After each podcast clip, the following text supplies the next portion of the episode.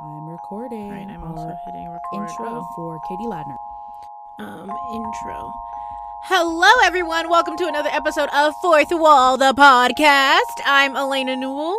And my name is Abigail Brazier.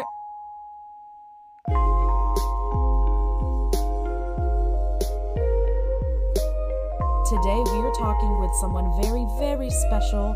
You might know her as the original Martha in Heathers the Musical, among other incredible, notable roles. You'll Google her, you'll hear a little about, bit about her in a second. Her name is Katie Ladner, and today we're talking all about body image, being a plus size person in theater and the stereotypes that come with that you know what types of roles are we what what box are we put in as plus size people because i am a little bit fluffy myself it's no secret uh, and yeah we have a really great conversation with her about what it means to embrace who you are and how to engage in change and open communication with the people around you in our field Yeah. and me and Gail both have experience being being plus sized performers. And so Mm-hmm. before we get into the episode, let's just both talk about our own experiences. So Gail, Oh, tell us about your experience with kind of coming to accept yourself inside and outside of theater. It doesn't have to be Oh, in the yes. context of theater. Well, uh, you know, I've always been a little bit heavier than like the next girl or whatever that means.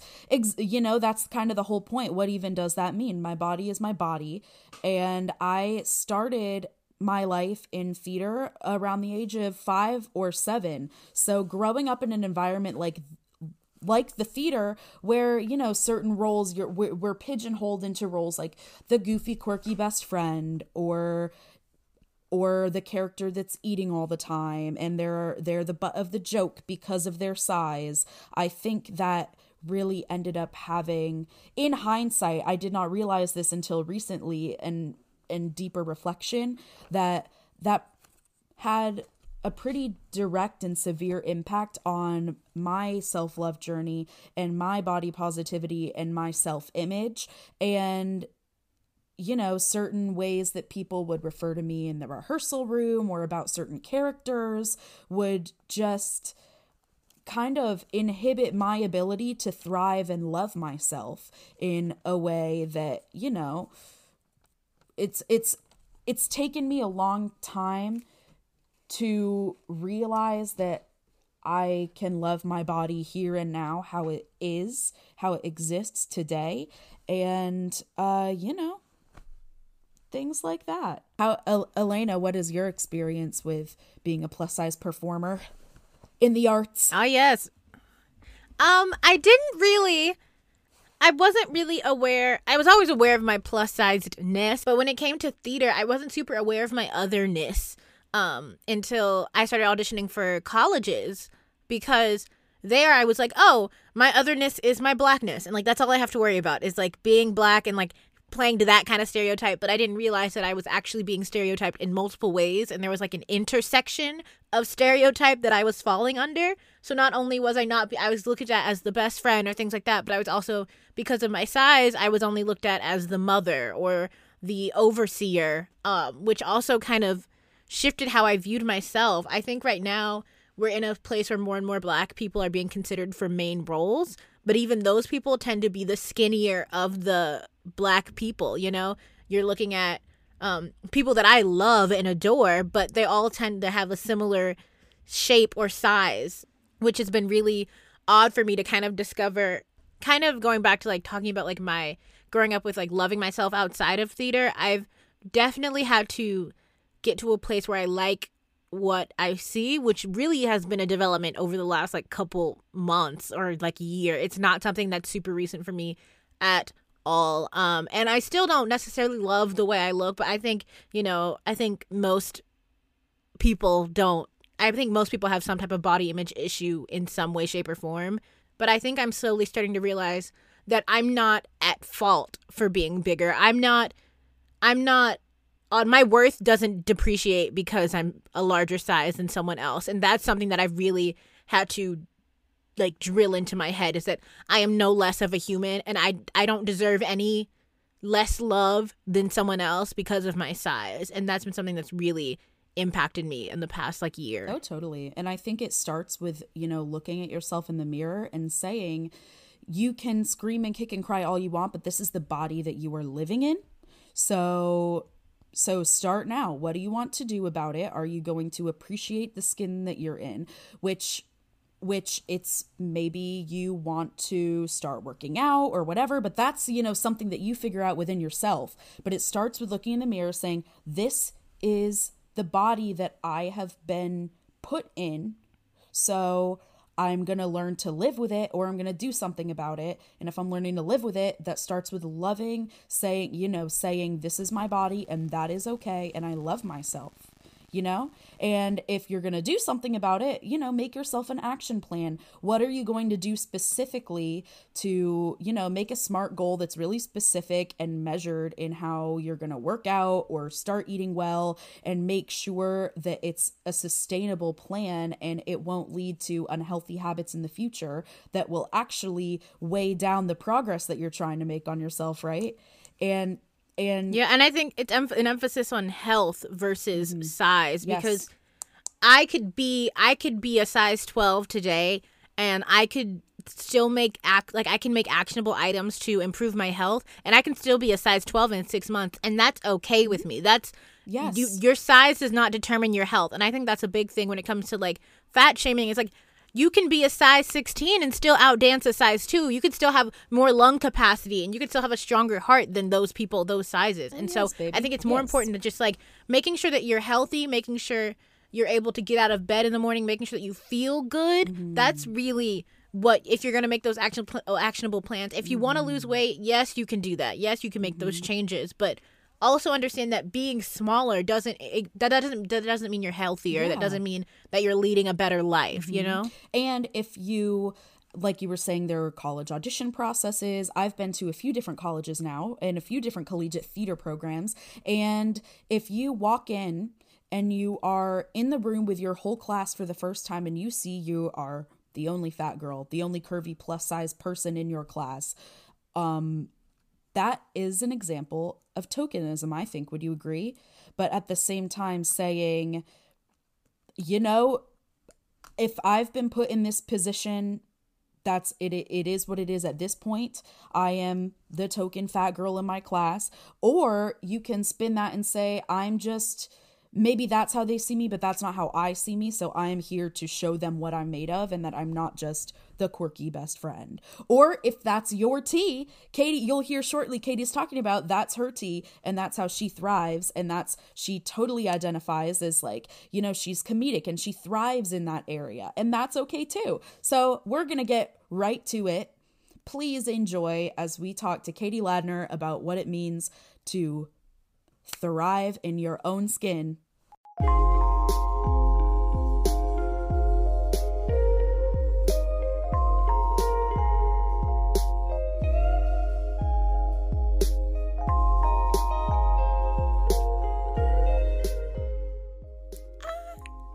Oh my gosh. Yeah, so we are here with the wonderful, talented Miss Katie Ladner. Katie, tell the people if for some reason if they've been living under a rock their whole lives you know tell the people who you are tell them what you've worked on just so they can refresh their memories. of course. My name is katie ladner.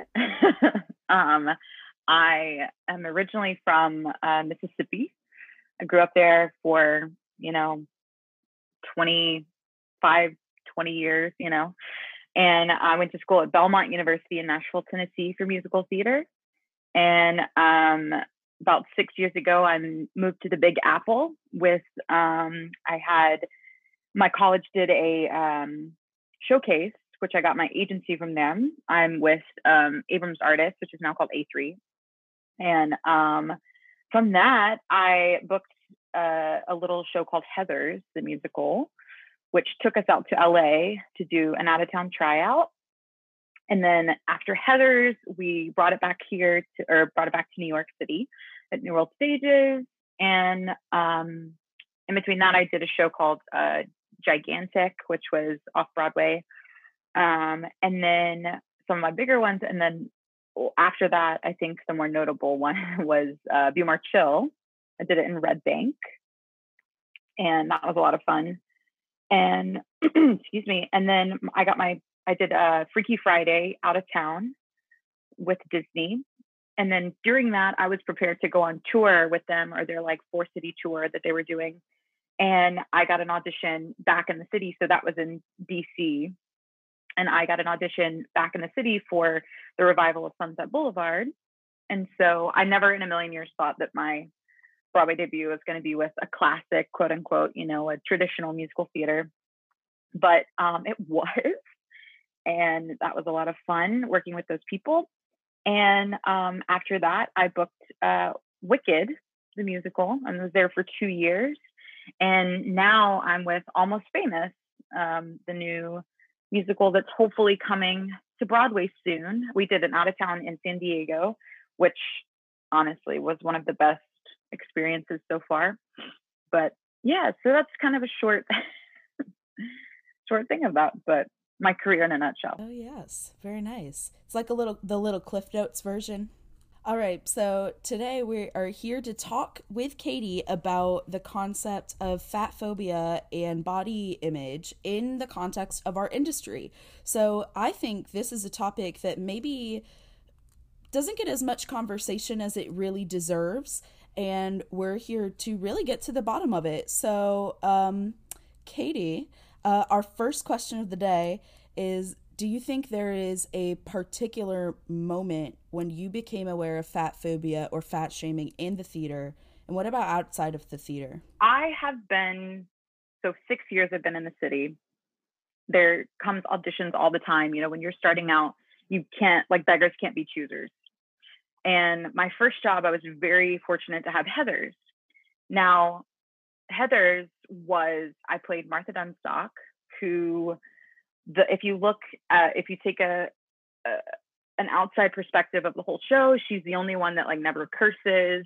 She's the only one that truly like doesn't do anything to deserve any bit of the hatred that she gets throughout the show.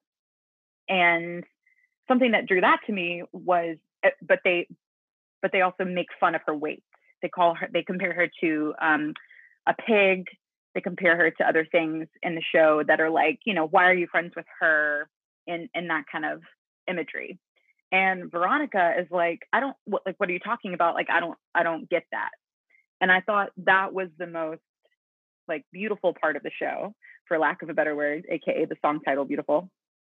Um, I think that was because she she literally did nothing wrong, and she was, which um, which brought the song kindergarten boyfriend you know she just wanted to go to a place where like it was fine like she didn't she wasn't afraid of dying because that was the place she felt happy. And which is heartbreaking and in all other levels and another podcast in general but the i think that was my first not only my first professional theater job but it was my first job that i was like this exists but I was okay with it because I was being able to be a beacon for some people. Because I was dancing in that show, I was doing, you know, doing what, like, yes, I'm a plus size girl. I can move though. Like, I'm a good dancer. And so, like, yeah, I think like one of my first time I had either, this is a very, it will all come together when I, um, I think maybe one of the first times that I ever was like, wait a minute, was when someone, I can't remember specifically, um, but someone of a like status told me that it was so refreshing to see me on stage and doing what other people were doing. And in a way, I was like, thank you immediately, you know, just like, thank you. I appreciate that. But then I thought about it more and I'm like, they meant it was refreshing to see someone of my size be able to do it because they assumed that I couldn't dance like the other people. And to be quite frank, dance better than the other people. And so it was one of the first times that I was like, wait a minute, but I think I was young enough to be like, I'm just happy to be here. I'm just happy to whatever. And now I've been very, very fortunate to, you know, I'm in no means, you know, a, Tony winning art, you know, like I'm in no means in those kind of perspectives, but I've been able to kind of pick and choose what I think is worth going in. And the shows that I've been in with notoriety have had nothing to do with my weight. Absolutely zero. Almost famous, I am a hot, sexy band aid, and no one ever mentions my weight. I'm actually the one, like, men like artistically follow me on stage you know it's that kind of thing because that's normal like it's like it needs to be normalized. And i like i don't have a problem with the word fat. I don't personally use that word just because i think curvy is a better like is a better like adjective because yes i have curves and i celebrate them.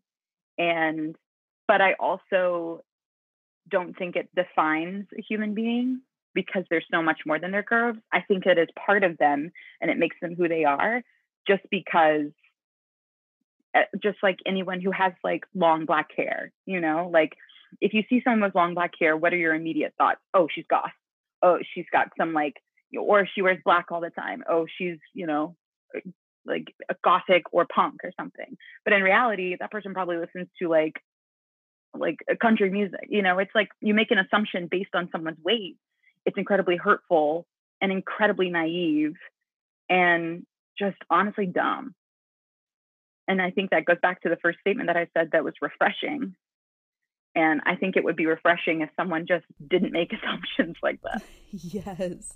So yeah. so leading off of that question, um, do you think hold on one moment. I have this right pulled up. Do you so so in relation to what we were just talking about do you what do you think is the difference between a role that celebrates who you are versus one that degrades your size? I think that the difference between that is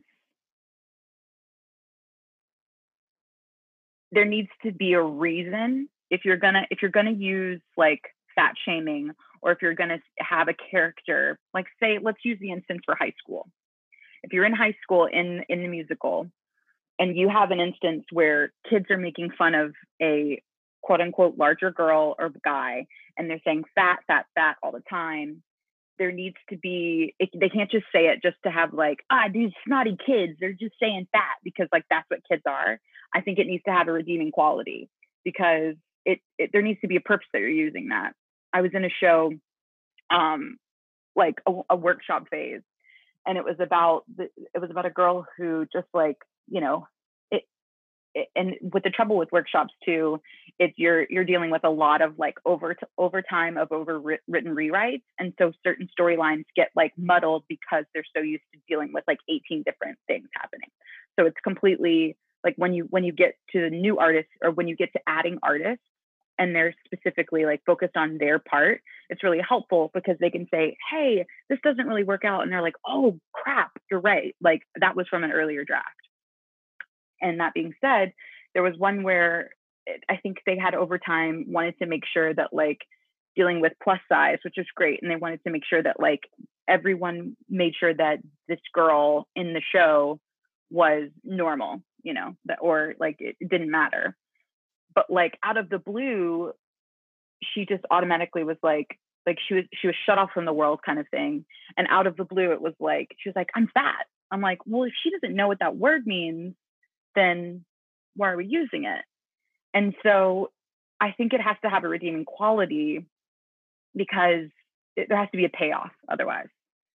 I've i've been in i've been in um for tv auditions where it just has to do with like like say there's a guy who's like a football player that's like shameful or just has like some kind of um fetish if you will or not even a fetish just like an issue with like needing attention from all types of women.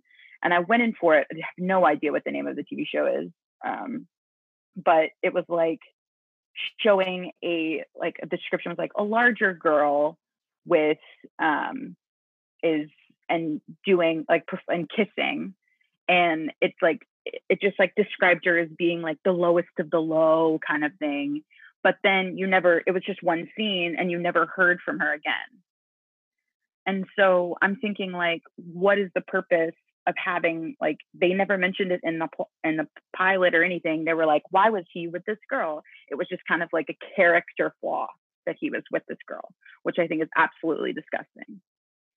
And I was able to be like, as much as I want to be on TV and as much as I want to work in all aspects of our industry, that's not something I'm willing to sacrifice in my own moral compass or in what I stand for, not only as a plus size person, but as a human being.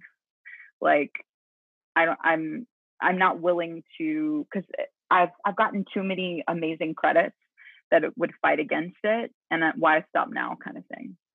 It was a very roundabout way. Talking about that, how do you find how do you toe the line of playing the game but also taking the time to advocate for yourself? If you are put in a situation where you feel uncomfortable with the way a character is being portrayed whether it's your character or some other character that you're seeing how do you go about that in a way that doesn't seem full of yourself or and how do you just advocate for yourself in a safe way? Well i think basically it it all stems back to like how you handle yourself in the in the room to begin with because uh to get respect, you have to give respect.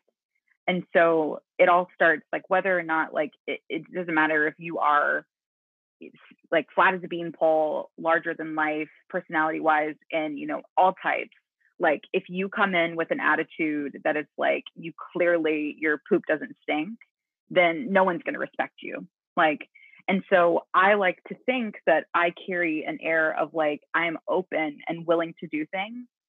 There and I think this is okay for me to talk about. There was an instance in Almost Famous where, like, it, it had nothing to do with like anything uh, body shaming at all, because truly, there's nothing in that show about that, and um, which is great. but there was a moment when, and it's based off the movie, so it was like an iconic scene in the movie where like everyone is like partying at like a hotel and there's food everywhere because like that's just what it was it's room service and there's drinks flying and stuff. And there was a moment in the rehearsal room where they were like just passing out props like one girl was carrying a blanket one girl was carrying this kind of stuff and i just ended up with grapes and champagne. And and i was like i was like champagne's fine you know whatever but i thought about it grapes i love grapes grapes are great no one would think grapes are bad. But from my era I, or my own brain, I was like, oh, they're going to see the bigger girl bringing in food. And I was like, oh, and I brought it up to the director and it was it was done it was not done in front of everyone else it was done in on a break I asked if I could speak to him about a certain thing um, because you know directors need breaks too and I went up to him and I asked, I was like, hey, I don't know if this is something that's on your radar, but I think this is going against something that I don't want to play into. And I would like to stop it before it happens. What can you tell me why I'm bringing in grapes? And he was like, oh, no, you were just bringing in a prop.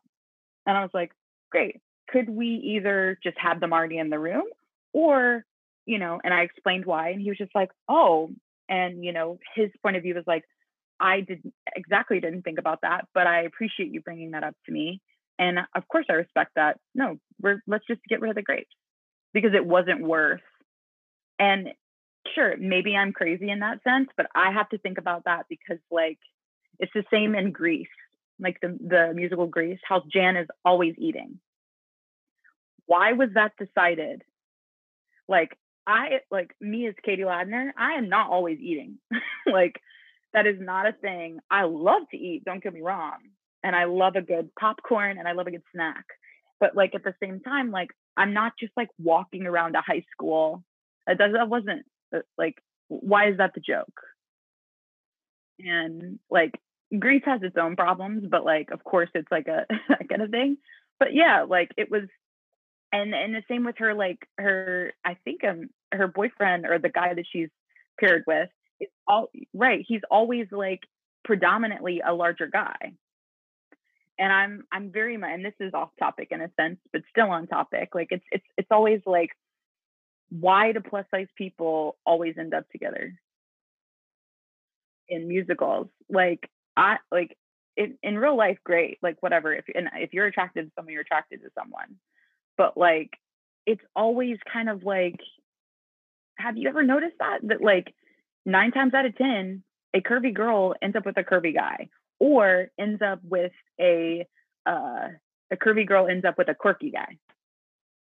And this is something, and if this is not on your, your list to talk about, I wonder, and it's big, been a big issue in my brain.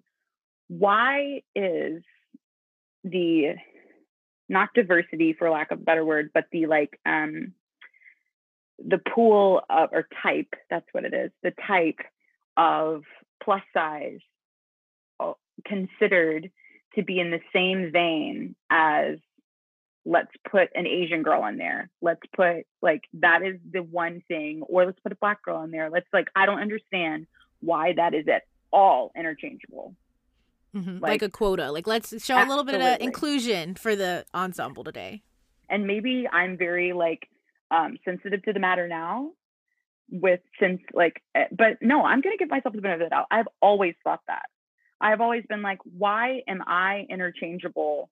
Or why is it like why why can't Marion the librarian be black? Why can't Marion the librarian be plus size? Librarian, that's what I said. Librarian and i just like it's it's and i think it's getting better i want to say it's getting better with like new musicals and stuff but like even now and i understand it's like a slow process and it will be because i don't i i just don't understand but like I I really would like people to open up their eyes and just like not even imagination, but just like take like not have a closed mind. But like just because so and so from Hollywood who was in this movie is this size, we have to match them, male or female. Like you're telling a story. And if someone can't believe a story because that's not their ideal of a human being, then they're missing the point of the story in general. But that's that's just always been something that I've yeah, that's just always been something that I've thought about because why why why are so many amazing human beings of all different shapes and sizes race uh, backgrounds clumped into one sassy best friend quality exactly this character type that assumes that this character is going to be the quirky best friend or that she might be a little bit dumber and everybody ends up you know making fun of her size why must the size be the punchline you know?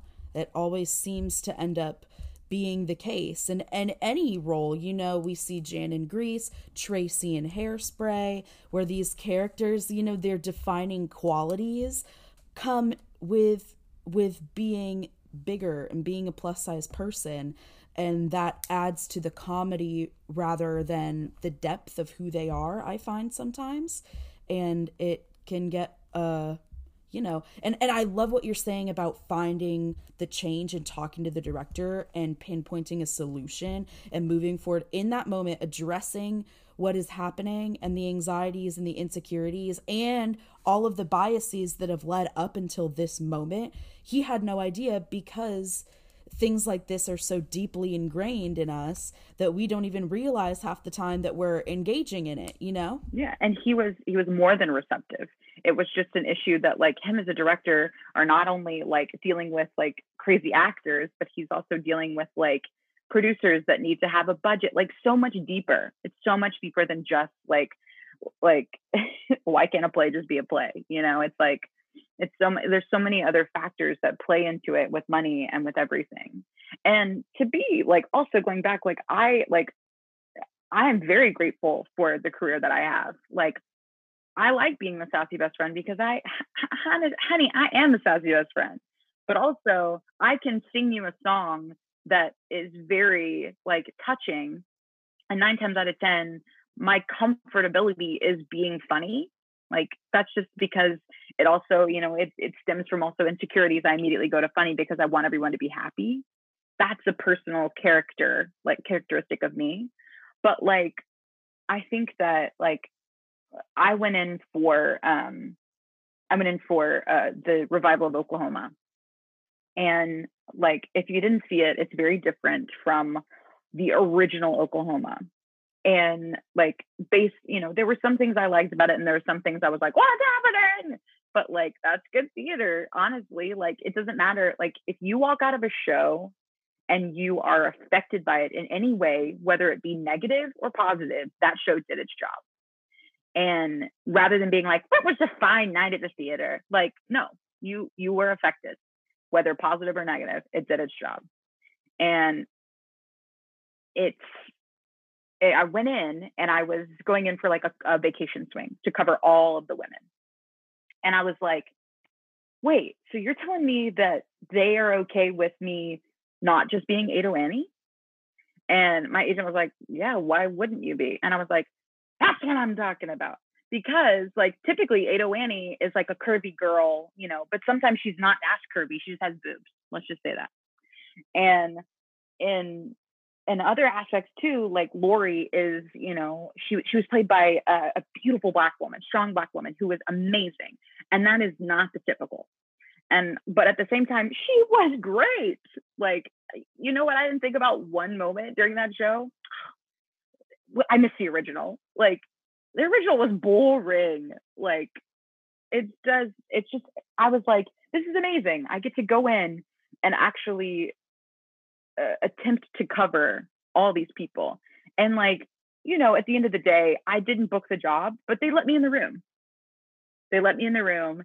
And to tell you the truth, from that audition, I booked a workshop. So I met I met the casting director who I had not met before and she was like I love you. You're not right for the show just because of like costuming issues or like scheduling, but we're going to put you in here. Which was amazing. Mm-hmm. And that's like the importance of this like inclusion and just having an open mind. Not saying that I'm not going to be great as your sassy friend, not saying that I won't be completely hilarious in that moment, but just the idea of you can look at me and whatever I present to you, you can take that in and digest it for what it fully is instead of being like, okay, yeah. that golden age ballad was cute, but anyway, let's put her in the pop musical. Like actually looking at me and stripping away all of your preconceived notions and just experiencing it and then placing the character and however you see it fits you yeah. know and i and i do think it's all about like you asked me earlier if i had ever felt um like out like not only if i ever felt like isolated or uh my body image played or what what did you phrase you you asked like if i had ever felt discrimination with um not just uh, on stage but off. And to tell you the truth, if I have, I am not around it because I do not, I do not uh, concern myself with those people. I, if someone has a problem, that's their problem, and it's not. It's it's my it's my job to like be there and do me, and as and as selfish as it is, like I'm I'm not I I the best advice someone ever gave me was in a relationship aspect, but it applies to every aspect. You cannot control what someone thinks of you. You cannot. You cannot control not only what someone thinks of you, but how they perceive you and how they respond to you and how they will, like, you can say, I'm sorry, or you can say, you know, like, I, I hate that that happened, but like, you can't say, like, no, no, no, let me change your mind. They're going to be that way either way. I I've never been like where I'm a human being. I'm a female. I have emotions. I of course get like I'm not 100% happy with the way I look. I don't think anyone is. If they are, you're a sociopath. Like I don't understand what's happening. But like it's it's not for like it's not like I need to lose weight to be happy. I'm very happy. Like I date human beings like me. And like it took me whenever I was auditioning for colleges or in colleges rather in college i was doing all these traditional musical theater shows like or legally blonde or i was doing like all of these like you know Les Mis, these typical like you know uh, footloose those t- typical college shows. And i thought that i had to dress a certain way that I had to be in this like, you know, pencil skirt, like very like um like uh, malleable thing. And I thought I had to sing the right songs. I had to do this, this, and this, all into this little aspect of like ingenue feel that's like very much like a naive person that's like, what do I do? You know, like that kind of thing. And the moment I was like, wait, I am a type, but it's my type. And that's amazing. Like, and as soon as I let go of all those things that I thought I needed to be in order to be cast, and I was just Katie Ladner, I got cast so much. I got in notable shows and was able to honestly the best part of this job so far is being, being able to create new musical theater because we have we have those classical shows that yes are the building blocks that like laid the groundwork for like all types of music or you know like Lin Manuel Miranda said something like he's like he wouldn't be here and his rap style is not possible without Sondheim's patter. You know it it stems from all that kind of stuff. And that's true. Like I have a certain style singing because Ethel Merman was the first person that was able to like you know it's not seen as screaming or yelling. It's actually artistic and it's called belting. But like, I think it's amazing because like that's uh, like being in Wicked wasn't was fun as well because that was like, you know, I was able to be a part of a show that like I grew up watching. But to be all honest, there wasn't any creat- creativity in that because I fit the mold of what a girl did 15 years ago. And I was able to have moments with my dear friend Denise, who played opposite with me, and we were able to create our own little bits. But our character, but when you're in a show like that, your characters just can't deviate too much because there is it's already there. And I think that, you know, I've become accustomed to being able to create, and that's been great because someone said something to me where I was a girl I went to college with, and she came out. She was like, "Hey, just want to drop a line and say like something cool happened. I was in a master class with a casting agent, and we were trying to figure out what songs I needed to sing or how I was going to market myself and like what type I should be." And she was, she said, "Oh, look at the more Katie Ladner type," and I was like, "Ladner, what?" And it was really cool because like it's not I think like all of us have our types, you know, like we have the Katie Ladner types, we have the Bonnie Milligan types, like, you know, like, and that's another weird segue of thing. Like, I don't understand, like, Bonnie Milligan and I and Ryann Redmond and I are always in the same auditions together. They're amazing women. Uh, Bonnie Milligan has a certain quality that I want in my life, but I will never possess. Ryann Redmond has a certain quality in her life that I want, but do not possess. Yet we are always in the same rooms. Is that because of our weight? Probably. And I think, like you talk about, like the styles on both of those girls, not only their mental style, which is uh, amazing and inclusive, but but their like physical style is amazing and I learn from them. And as and you know, on an opposite end of the spectrum, like it's amazing to get to see them. And if one girl doesn't get it, uh, you are like, oh, did so and so get it? Like you know that kind of thing. It's just interesting because like, and this is not just for plus size people, but like. The more I'm saying the word type, the more it's kind of like angering me because it shouldn't be a type it should be like I don't even know what it should be. Like it just shouldn't be like isolated into one specific like person. It shouldn't be like like can you can you see the wheels turning in my head because I'm trying to find an answer about it because like I don't know why someone hasn't brought it up like of course like I don't even know how to phrase this because I, on one hand, I want to say, of course, there needs to be a type because you need to fit into certain aspects of musical theater. But who defines those aspects of musical theater? Who first said, yeah, who first said this is the person that would best represent this part?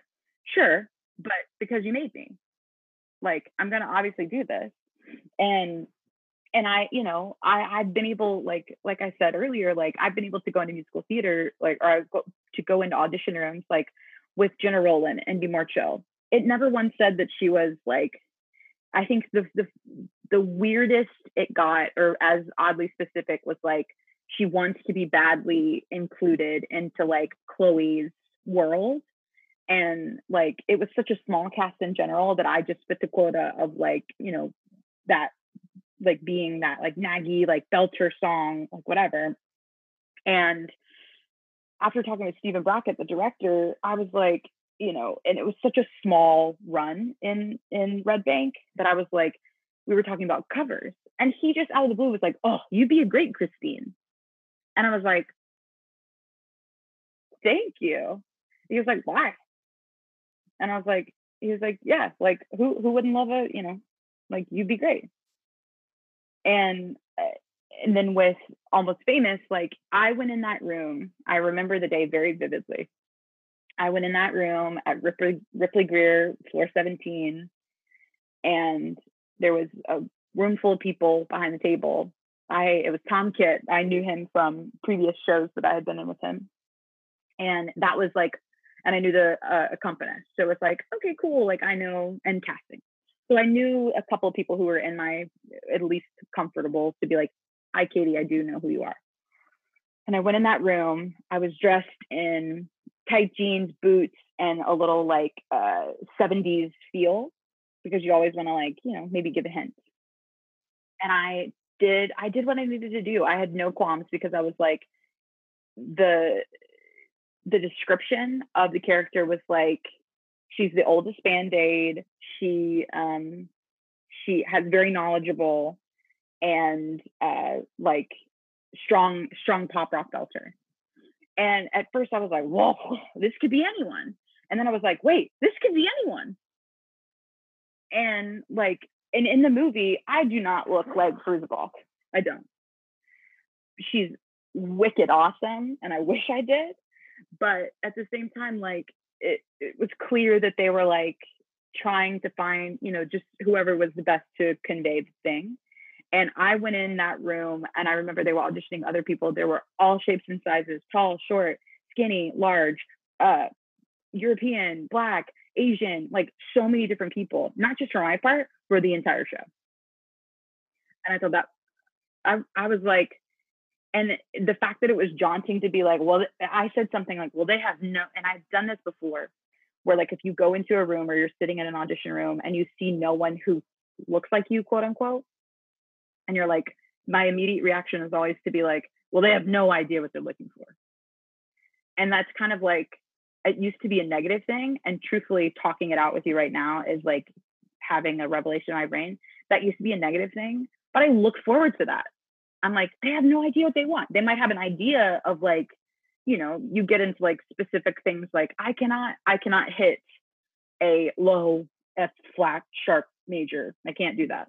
I'm a soprano but i have other aspects that maybe they're willing to move around the puzzle and I think that's what's beautiful about musical theater new shows is that they're always willing to kind of, you know, do that. But now, like, it's been a while since I've gone in an audition room because thanks, Rona. But like, yeah, I think there's something lovely and somewhat like you just got to do you.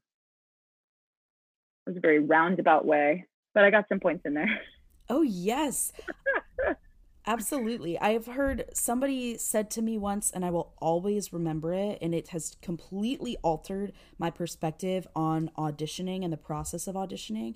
I personally love it because it is your, it's not only are you going into they're interviewing you for a job but you are also interviewing them for a job and they are hoping and praying that when you walk in the door that they can end their search and shut the lights off and like stop paying rent for the studio you know like they want so yeah. badly they're rooting for you as soon as you walk in the door and they want to book you so that's always made me feel so so like it's just reassuring to know in the back of your mind that even if you start to have those other thoughts that start to cross into anxieties and insecurities and maybe little lies that your brain is telling you.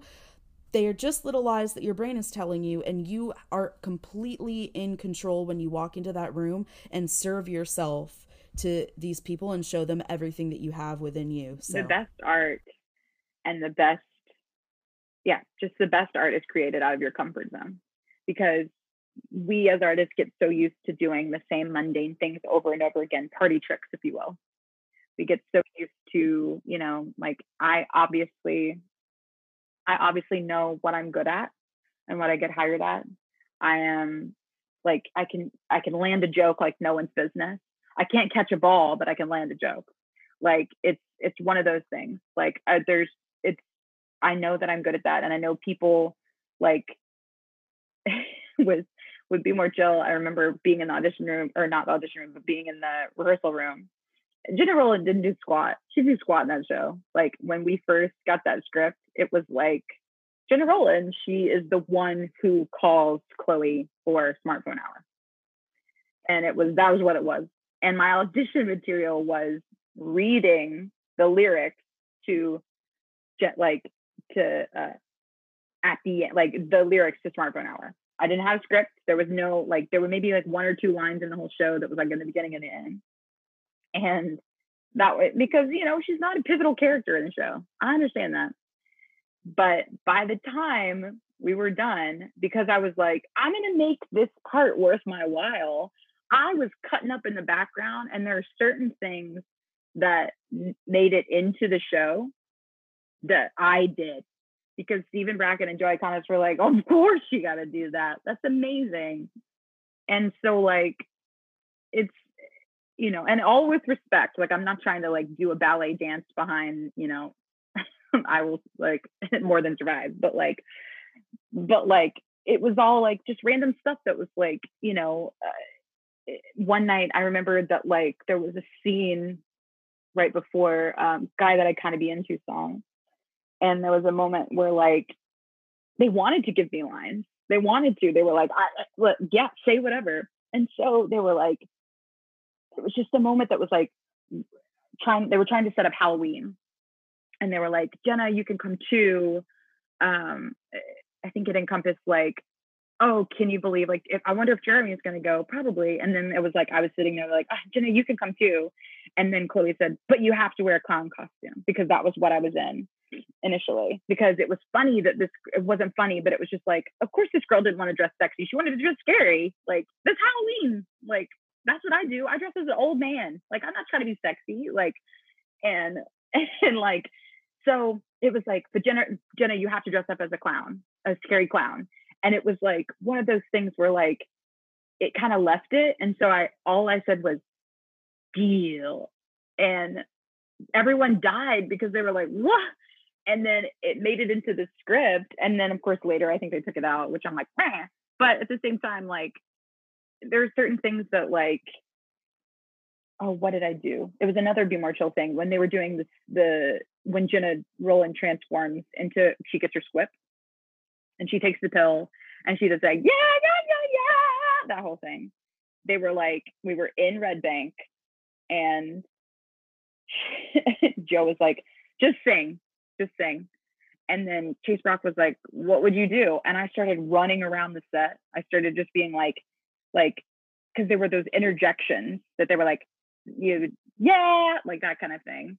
And it was like, what am I supposed to be doing? So I would run around being so happy that I got the squip. And I truly what it uh what it morphed into was me just running around. And they were like, they were like, Yeah, you're gonna do that. So it's always that running joke that's like, be careful. Are you ready to do that eight times a week kind of thing? But it morphs into something because like that's just what it was. Like I was able to set that boundary, but you know, the girls after me can do whatever they want because it's not written in the stone what it is. I think it's all about like separating your type I like I don't like the word type, but I was talking to somebody else like separating the word type from stereotype. So like your ah, type is that you're a good. belter, you're a soprano, you're like in your comedic bag. Like those are all things that are, like co- incorporate to your type, but it's still you're not. That's not playing into a stereotype. That's just playing into literally what things you excel at. And so I like using the word type, but not. Oh that is so, what an amazing thing. Yeah, what an amazing thing. Separating the word type from stereo from the stereotypical word for type. Oh man, I look forward to the day when it doesn't matter. You know, like I think having these podcasts and having these like discussions about it is so necessary. Um, but I look forward to the day that you know, we don't have to have these conversations. You know, it's like it's just kind of like, like, why are you bringing that up, Katie? No one talks about that. You know, and unfortunately, because human beings are human beings, and you know, they're gonna think what they think. Uh, we have to quote unquote break the mold, and you know, and I, someone we did like a uh, teacher talk back thing one time with Heathers, and just as a as a me thing, like I always go to talkbacks. I always do, whether or not I speak or not, because I remember as a kid them being so beneficial to me, being like, oh my gosh, there's an actor. Like I'm just me. But like to them, I understand that they perceive me as something else, which is great. And I'm willing to do that. It comes with some burdens because you can't mess up, or if you do, it's it's magnified. But there's more pros and cons. But we were we were sitting there and a teacher, a teacher asked me like, how how are you doing this? Like, how are you setting yourself up to be made fun of every night? How are you doing that? And I was like, well, can you honestly tell me that you're like, how different is this high school from your high school? Get, get, give or take, like, I'm hoping no one's bringing in guns and, you know, specifically like JD, that kind of thing. But like, teen suicide exists. It does. And especially back then, however many six years ago it was. And I was just like, can you honestly tell me that a beautiful girl who's 16 years old, who knows nothing but just trying to have Jiffy Pop with her best friend, doesn't think she doesn't look anything wrong with her, that if someone of stature in their school came over and told her that she was ugly, that she was worthless, that she wouldn't want to do something about it to like not. And they were like, of course it exists, of course it exists, but I don't know how you're able to. And I'm like, I'm playing a part. And in reality, if I'm the, I, I will take night after night, quote unquote, beating of this on stage just so one girl or one guy can see me in the audience and be like, wait, that's me. That's what's happening. I'm representing that one person. And I, you know, I'm not trying to be a martyr or anything, but like it's, I didn't have that growing up. I had Tracy Turnblad. And that was it. And Tracy Turnblad, if you look at it, she's not that redeeming anyway. She she never is like, you know, like it took Motormouth Maybelle to say big blonde and beautiful.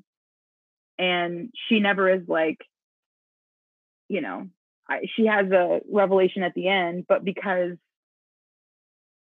because that's just the musical needed to round itself up, you know. And I like she never really dives into it. Like I wish she had a song that was just like, I, you know, all of her songs are wanting to be with Link or wanting to dance, like that kind of thing.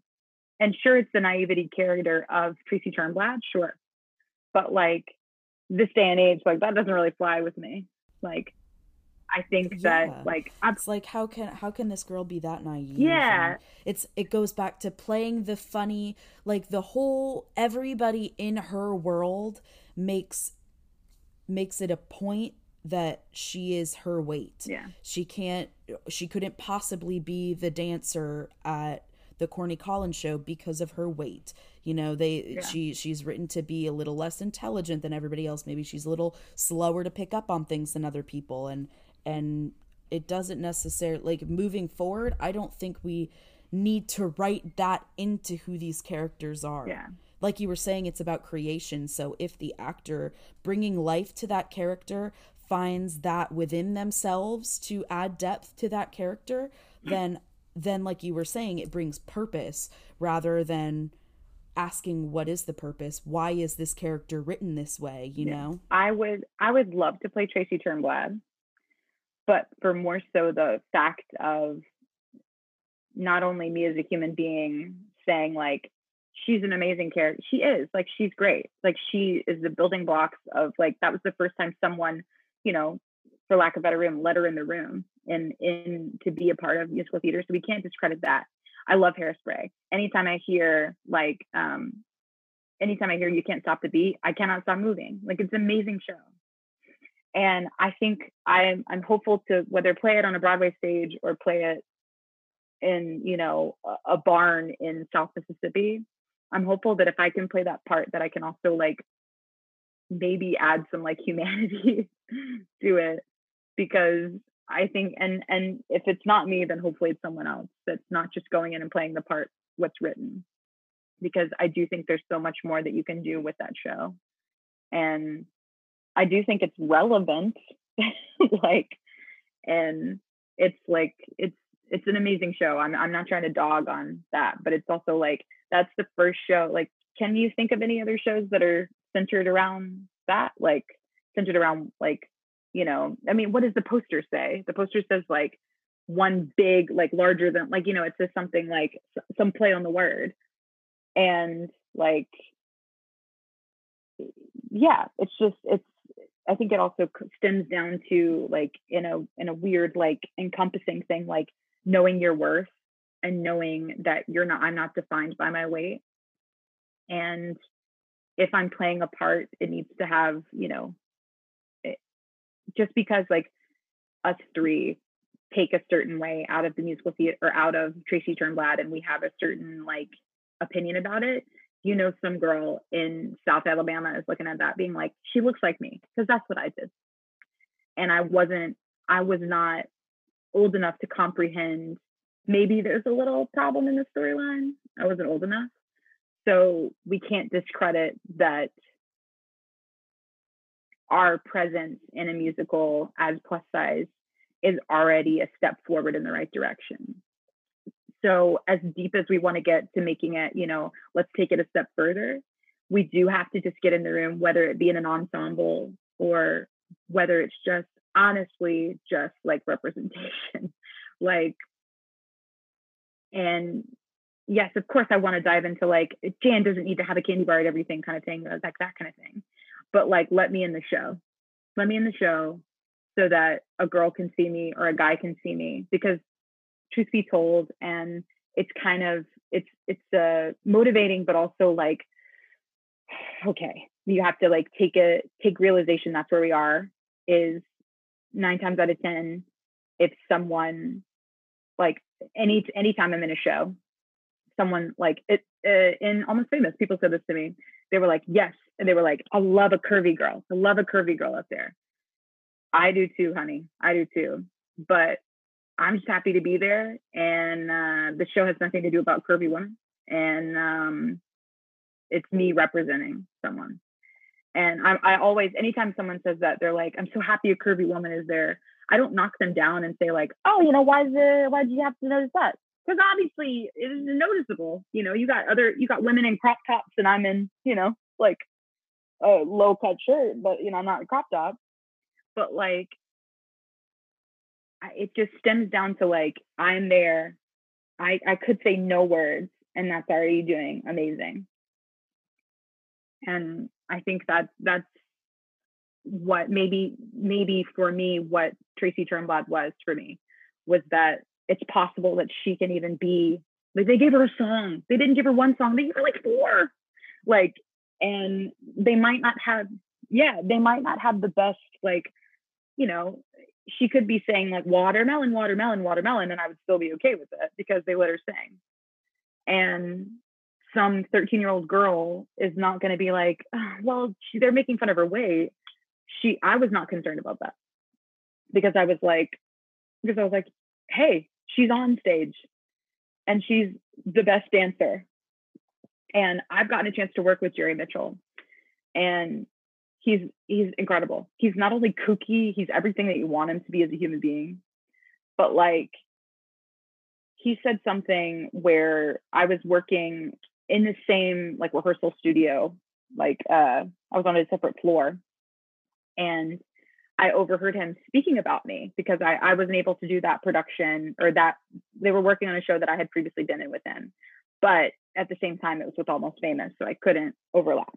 It was a very, I was like, oh, I want to do everything, but you know, the more the more you get involved, the more you have to make decisions, and they might be. There's no bad decision; it's only shaping you, whatever.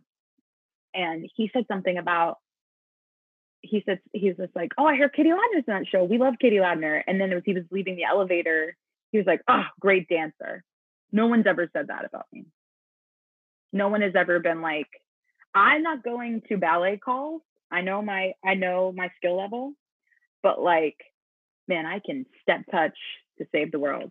Like I can I can do that kind of stuff. And it was awesome because like Jerry doesn't care. Like he's he's like and when I did go back into that production, like it was a moment of like if I can speak like, hey, that's good on me was you know how in in rehearsal spaces when people when the when the um, choreographer is teaching the dance, he always has an assistant that he is like, do this, do that. He had he didn't have an assistant for this one, but I was like picking up the material and whatever. And so he was like, Katie, come here, do this for me. And I was like, huh? And so I became a person, exactly. I was like, I became that person. And it's something that he probably didn't think about, won't think about.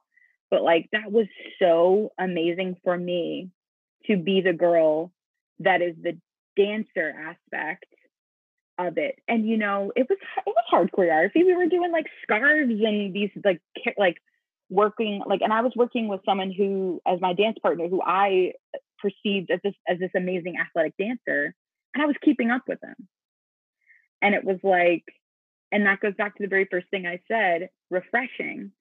He didn't he was like I cast you in this, so you're gonna do it either way, you know? Like he's like, we're not gonna do that. And I and I've been in shows where I've been the butt of a joke, like, of course. And it's been like, like there was a moment in um in in a show, I forget what it was, but we were doing like uh like some some choreography in the back. And they were like, Oh, wouldn't it be funny if Katie just like she was like one second behind everyone? Yes, because that's me. And of course, I am funny, but perceiving it, same as the grapes, they're going to see it. The audience is going to see it as, of course, the larger girl can't keep up in gym, you know, like that kind of thing. And then that lasted about two seconds because the choreographer was like, no, no, no, this doesn't work. like he he saw it because he had been in a room with me for two months because he knew me as a human being and he knew my comedic level. But audiences don't have that luxury of meeting me as a human being and seeing that I actually am a human being and I'm not just a person that doesn't look like a model, you know. And to be quite frank, I do look like a model. like like you look like a model, you look like a model. We all are models. But that's no the thing girl. that sucks, but it's beautiful about being a part of like a marginalized group is that when you are on a stage, whether like you like it or not, you're representing that group and you're giving some kind of inspiration to someone who looks like you, who looks in the audience, can be like, sure, like it like whether you bring up their what makes them different from other people people can see it kind of what you were saying like whether or not they acknowledge that i'm a Yeah. size 12 and the girl next to me is a size 2 it mat like somebody who is a size 12 is going to look out and be like oh wow she's next to that girl and doing the same thing it's going to people are going to notice it and it's going to mean something whether you address it or not I tread lightly because I, I would never ever dream of isolating one incident of anything. But like whether it has to do with now more than ever race, whether it has to do with that, I I've been hearing the word a lot of like tokenism, where like someone is either the token black girl or the token fat girl. And it's I challenge people to yes, obviously like in in certain scenarios those it's very obvious that they are there for a certain reason but just as just as me going into a room and being there because maybe i maybe i was there because i am a larger girl but taking what you got and making lemonade. Because it's you are you were put in that show and it might not have started off as the reasons that are the best but i think not and, and i will go ahead and bat for every human being because i think that the people who were started off as tokens made it what they did and now those tokens are part of musical theater that is like will always be that one thing and you know and i think there's there's going to be some things that i've said in in this podcast that might be hypocritical of like or, or might not hypocritical but might um counteract what I said earlier. But I am also talking it through. I am also like, you know, I'm challenging my own my own self. And I think that as much as being a, a token fat girl, I'll say it, token fat girl, or, you know, it all stems down to what the greater purpose is of it. And I'm not going to choose something where someone, I'm not going to go in for something where someone's like, fat girl, fat girl, fat girl, and like not have a redeeming quality about it. And just as I hope that someone is not going into something racial and it degrades them to a point where it's not redeeming. And I hope that we can get to, we're not there yet. I will, op- I will openly say that we're not there yet. But I hope that now with this, this movement that's starting about one thing, that it can go and coincide into other movements and that can also, and I, and I'm in no means trying to shadow the movement that's happening now.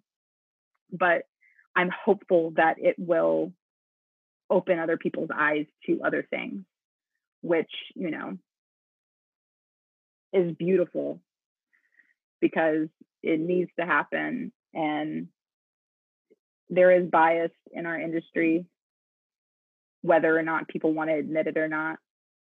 But for every person that is set in their ways, if they if you want to say, there are people out there fighting to put me in a room because whether they like me as a human being or they like me as an artist. And I when I when I first got your email, when I first got your email, I was like, do I do I want to like do I want to be like a beak? You know what I mean? I had the thought of like, what am I doing? Like, what, what, what, what do I have to contribute to this? Like, what do I have to contribute to this? Because like I fought so hard to not be seen as plus size. I really have. But that is because plus size has now had this connotation of negativity or why are we even calling it plus size? I'm a size. Like it's not like I'm plus size the norm of the typical rack that is zero to, to eight. Is that what we're saying? Who decided this? who decided that that is what the normal is? If you look at statistics, the average female body type is size 14. That's what size pants I wear. That's amazing. And I just told everyone that I wear size pants 14. But like I I I was like, do I want to do this? But it's because it's had such a negative connotation. Like I don't I don't understand that. And maybe I am naive and thinking like that, but I have tried so hard to not be seen as just a plus size person. And truly my friends, they you know, they're not coming up to me and being like, I'm friends with her because she's big.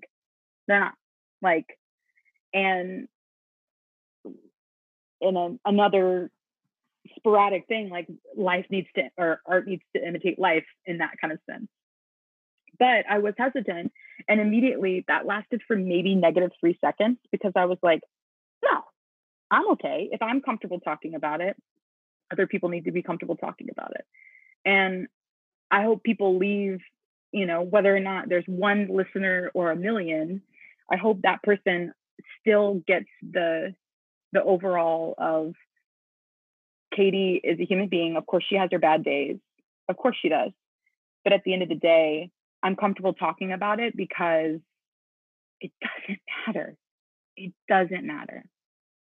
I love biscuits. I love bread. I love bread.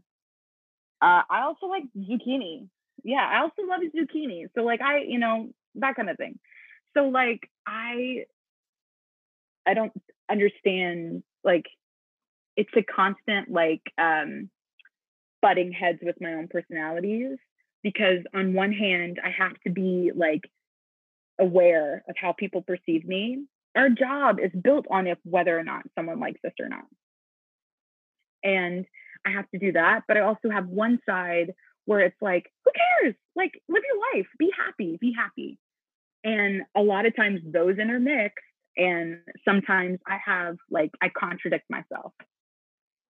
But i think that's important in anyone's like life you need to challenge yourself and at the end of the day what's going to be best for you might not be best for someone else but at the end of the day you got to look out for number one which is you and that I gladly accept the the responsibility that I just turned this into not only uh, a thing about plus size, but about being a human. Because at the end of the day, that's just what it is. Like, I'm grateful that you guys have this platform that you let me be on to be that voice, but also at, you know, we're talking about it, which is good. But at the end, you know, in, in three years from now, that's wishful thinking. But, you know, in 10 years from now, hopefully we're going to be talking about, oh man, did you like, let's talk about the, the color of props, you know, like it's something that's so minute but you know, that's sad to say because, you know, prop masters are very important and they take very diligent in their time. So and you know, these hard conversations that we're having, we're having them because they're hard and because the time is now to talk about these things, uncovering them in our industry and within ourselves. And and we just want to thank you so so much for sitting down Absolutely. and talking with us about this because it's really important it's very very important that we that we talk about these things and we work through them and even though our conversation has to stop today on this recording it doesn't have to stop when we when we hit pause or we take off the like we're done with the voice memo we can keep having these conversations with ourselves learning and growing internally because that in turn is going to help us have better conversations with our friends and other creative people in the room and it's going to help us instill change for the long run. This is not temporary and it's we're we're all here to stay and we're just making space for each other, carving out a space where we can all be seen and heard for who we are as creators. And yeah, we're so glad that you joined us today. Thank yeah. you so, so much. Of course. We just need to normalize it because it is normal. Because also, like I keep saying, who who decided what not normal was?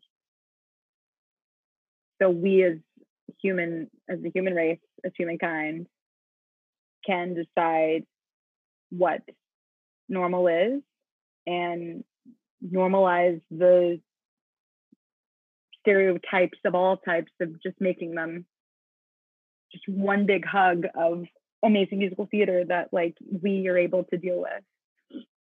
Yeah. I might not be the most eloquent person but i get the point across maybe 10 minutes later Katie, before we leave, let people know where they can find you, what what your socials are. What can where can we me. find Katie Ladner on the interwebs?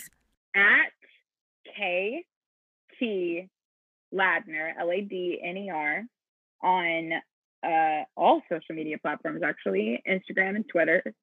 Um, I'm gonna warn you, a lot of my Instagram is just puppies.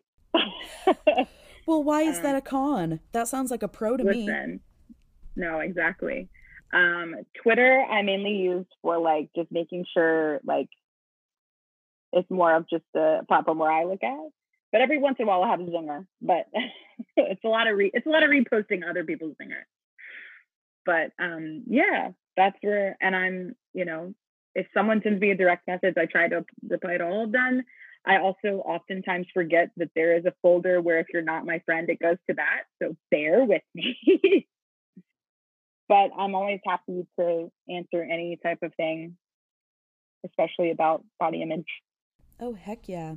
And we and, can also, yeah. if any of our listeners out there have any questions, feedback, comments, concerns about this topic or any of the topics we talk about, you can send an anonymous advice. If you need any advice at all, you can send us a letter to hello at fourthwallpod.com and we will read them and go through them. And we might even read them and dissect them right here on the show, completely confidential. So so we we hope to get some feedback and thoughts from all of our listeners. Join the conversation. Pull up a chair. We're here to talk. And we're here for the long run and we're we're so excited about it. What an amazing show Thank you so much for tuning in today at Fourth Wall the podcast. You can find us on Instagram at This Is Fourth Wall, and you can send any questions, reflections, feedback, concerns, thoughts on your own experiences to hello at fourthwallpod.com. We'll see you next time.